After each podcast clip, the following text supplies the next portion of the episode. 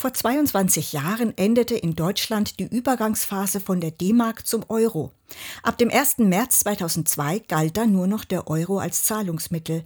Vielleicht erinnern Sie sich noch daran, an die gute alte D-Mark? Ich erinnere mich noch an Preisschilder, auf denen ganz korrekt der D-Mark-Betrag und der umgerechnete Betrag in Euro standen. Es gibt ja Mitmenschen, die werden sentimental, wenn man von der guten alten D-Mark und von den guten alten Zeiten anfängt zu reden. Damals war eh alles besser. Heute dagegen droht Rezession und Inflation. Das Geld wird gefühlt immer weniger wert. Die Wirtschaftswissenschaftler ermutigen uns jedoch, nicht nur auf kurze Zeiträume zu schauen, sondern langfristiger zu denken. Und das bestätigt auch unser christlicher Glaube. Nicht verzagen, es geht weiter, wir sind nicht allein.